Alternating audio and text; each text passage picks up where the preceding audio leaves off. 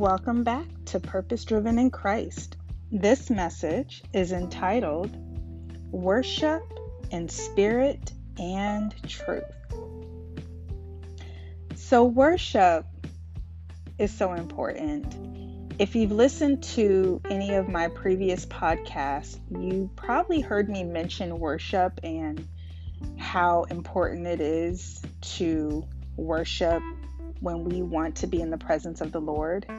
And also, worship is a way of glorifying God. So, I decided to just have a podcast on worship where we could just focus on worship. And one of the things I know is that worship starts in the heart because our heart is what truly focuses us on worship. And worship is not just singing, listening to music. It starts with what we meditate on, what we choose to adore. So, the definition of worship is to show reverence and adoration for a deity, um, to show honor. A lot of times it's connected with um, religious rites, but we know the word worship means it can mean more than just connecting to uh, religious activity because some of the synonyms of worship include reverence, sh- cherish, honor, adore, praise, glorify, exalt, cherish, treasure, admire, esteem, idolize. So anything can literally be that in our lives, depending on how we allow it to be that in our lives. But God truly wants us to worship Him. And this is something that starts in our heart. It, when we decide that He is going to be our everything, our Lord, we can truly start to worship Him and we can worship Him in spirit and truth. So, John 4 24 indicates God is spirit and those who worship him must worship in spirit and truth. So he's indicating our worship must be spirit and truth. This means that there has to be this this level of being authentic in our worship. I remember there was a time when I would worship in church. This is before I started my relationship with Christ when I was like going through the motions of just like going to church, but not really connecting in my relationship with Jesus. So I would just, I would go, I would be clapping, I would just be in the motions of it, but my mind was so far from focusing on God. I was I was into the beat of the music, I was into the whole element of what was happening, but I was not worshiping God. My mind was not on who God is to me, his sovereignty, his deity, how amazing he is, how he wants to be Lord over my life. Those thoughts were not part of my thoughts at that time. I was probably thinking of what I wanted to eat when I left. Um, I was thinking of activities. I was literally in the flesh during worship time. My mind and my heart were not connected to what was happening. And so, this is why we have to really get to the root of the matter. When we're in a place of worship, we can say we worship, but we were really worshiping what, what, what we were thinking about. That could be anything. You could be at a service and it's a worship moment and you could be thinking about football, or you can be thinking about what you want to eat, or cleaning your home. And so, this is why we have to get back to the heart of the matter because we will always have distractions. And then we have to be reminded of the distraction of others when we truly want to worship in spirit and in truth. Because the Holy Spirit might be lead, leading us to lift our hands and to truly surrender and honor God in all of our focus and our hands and everything, right? So our flesh might tell us, "No, don't lift your hands. Somebody might look at you." That's the flesh, right? So that that's the enemy trying to get us to minimize our worship to the Lord. And this is not to indicate how you should worship God, but I do believe a lot of people minimize their their worship because of what others might think of the way they're led to worship. This is why God he indicated worship in spirit and truth. If your spirit is leading you to raise your hands, raise your hands. Even if you're the only person. If your spirit is leading you to go to the floor, go to the floor. If he, whatever it is, because this is the spirit and truth that he's talking about. This is what makes it personal. But if we're so concerned about what is this going to look like when I'm the only one, or there's just a few of us doing this. This is why it's a personal relationship, and this is why I always get back to the root of the matter. A lot of people don't worship in spirit and in truth because they're concerned with what others might think about their focus and attention to the Lord. And for some people, you know, you might just need to close your eyes when you go into that place in posture of worship so that you're not distracted by those around you. Because what the enemy will do is that he will prompt other people around you to make you feel uncomfortable by them not even singing or budging. And so now you have this this antichrist spirit around and I'm not saying that anyone has the antichrist spirit, but this is how the enemy operates. He does not want people to be free in worship. He wants people to be scared. He wants people to be fearful. He wants people to be concerned about stuff that has nothing to do with God.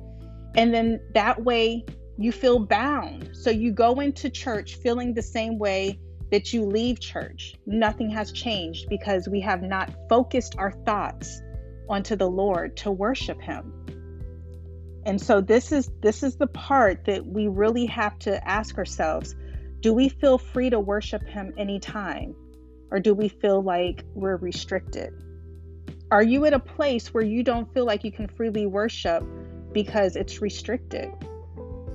And we we have freedom to lift our our hands if we want to, but it's if you if we truly feel comfortable enough to do it without being concerned about others. Now, the beautiful part is that we don't have to wait until we get to a worship service at church. We can worship God in spirit and in truth at our homes, in the privacy of our homes, our vehicles, while we're walking. We can truly make Him the focal point as long as we want to make Him the focal point and just worship Him and thank Him and give Him reverence. One of the things I notice is that when we worship God and we worship Him to the point where there's tears flowing, we know that there has been a, a, some sort of encounter or presence that we're experiencing when we're at that place of worship.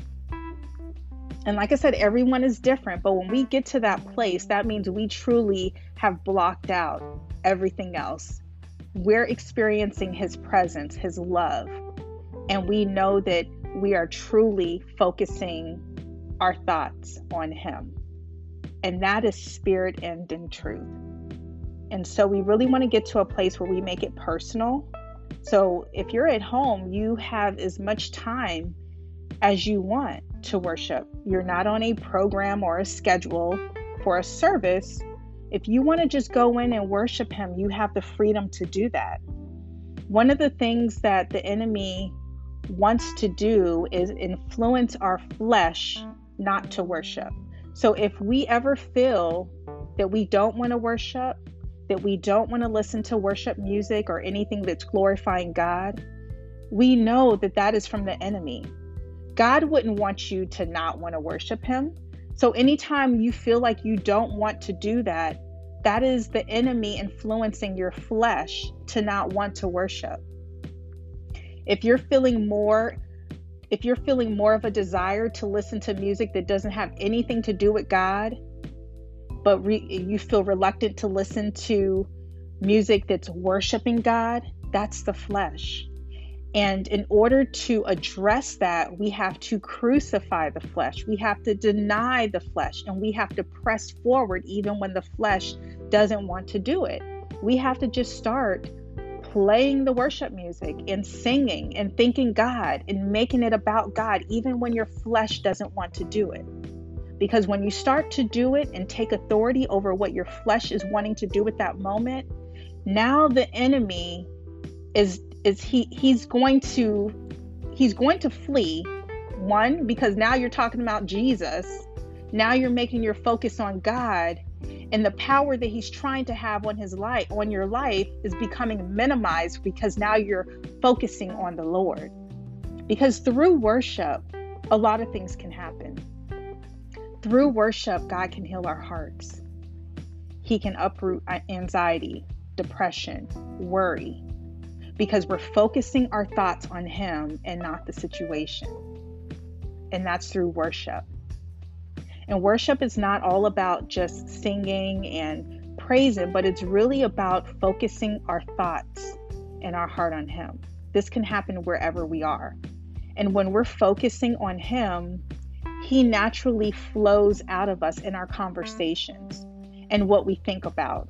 So if we're in a place of worshiping God, we think about the positive. We think about what would God want me to do in this situation? How would he feel about this? We think about, um, you know, when we start to think about God, it brings a smile to our face. It makes us happy. It makes us joyous. And this is the beautiful part of worship. So now you can see why the enemy doesn't want us in worship, why he wants churches to be dead and not just teaching, but even worship. He doesn't want worship present, you know, with the presence of the Lord, because when the presence of the Lord is, wherever the Spirit of the Lord is, there is freedom. The enemy does not want us to be free, he wants us to be bound. So if we can walk into a church the same way, defeated, feeling depressed, feeling hopeless, and walk out feeling the same way, the devil feels like he has won because that's what he wants us to be. He wants us to be in a place of feeling um, feeling down, feeling hopeless, feeling in bondage. But with worship, it frees us. In spirit and truth, it frees us. And when we know the truth, we start to operate differently. Not just know it, but know it and move forward in it. And so, if we know that worship is important, we will worship.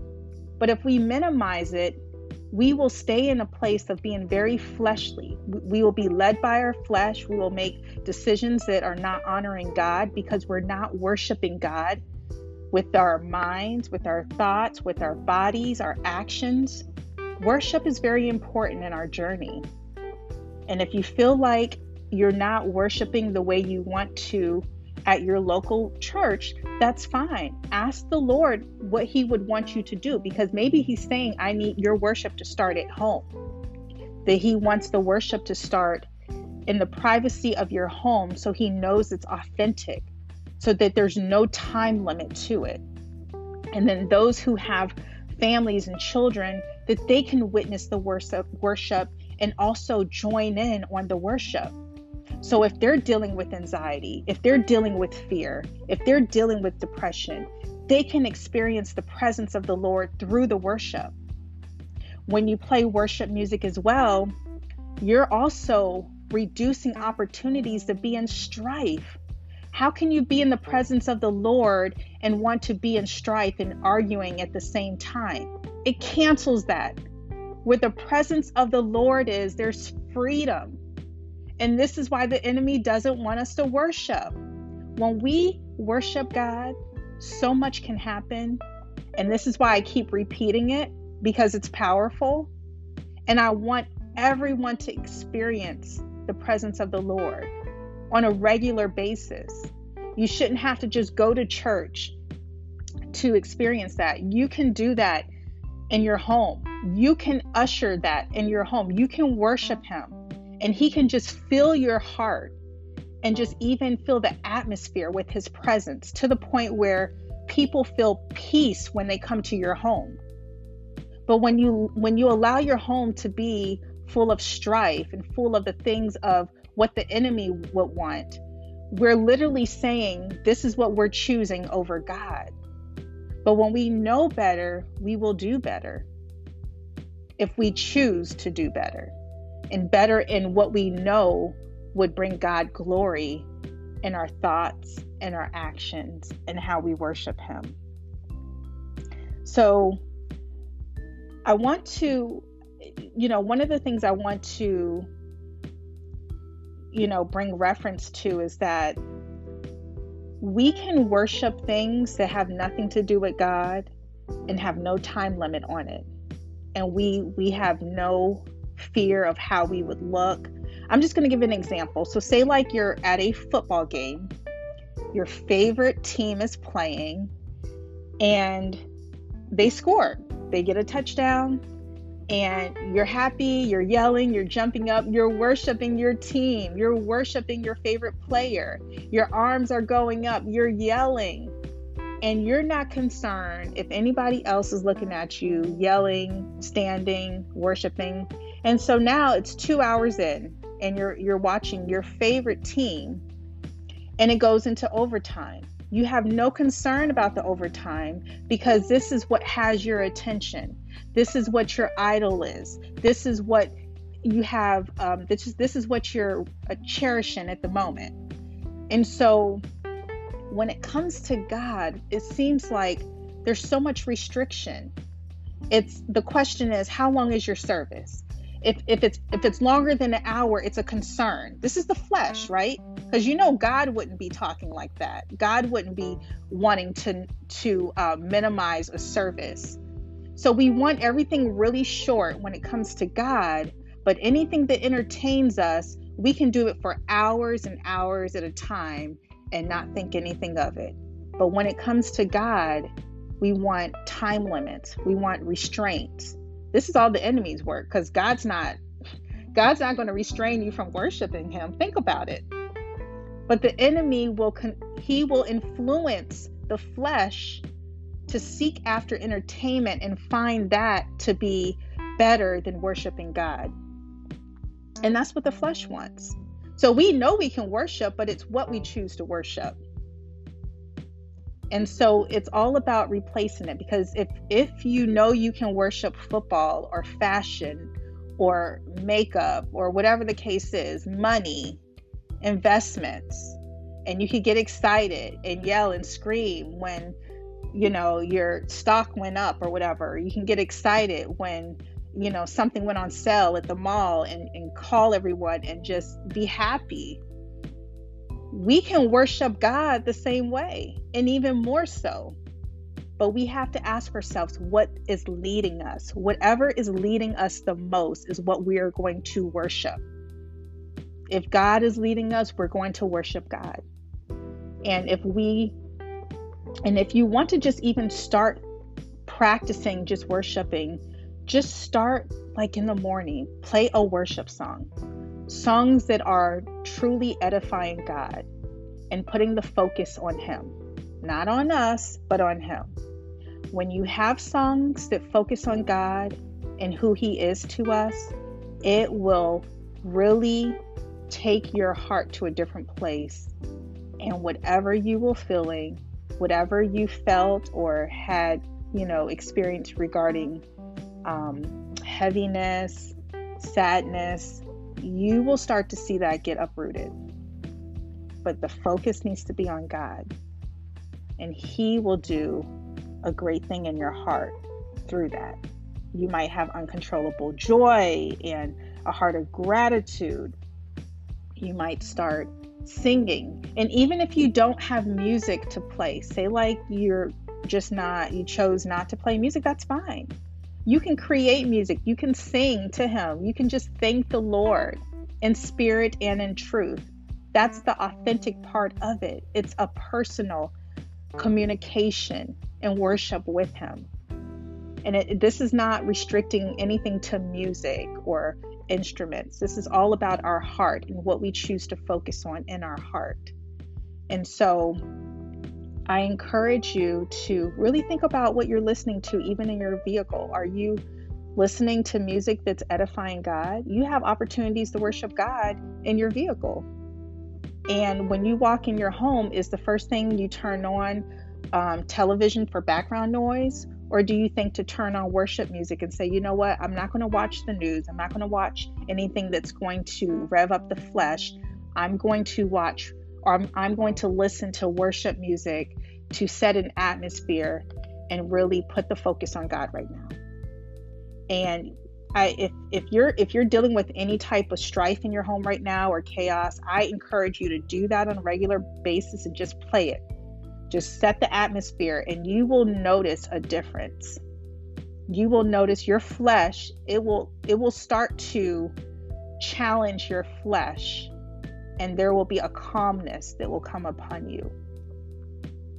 So, God wants our heart, He wants our everything, He wants our worship. I'm going to read a scripture from Revelation 7 9 through 12. So, this is in regards to the angels worshiping.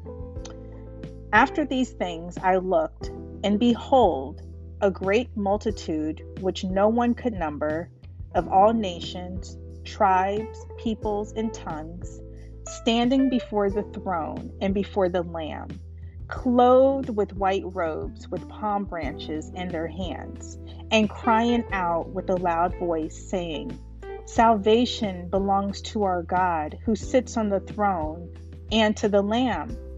All the angels stood around the throne, and the elders and the four living creatures and fell on their faces before the throne and worshiped God, saying, Amen.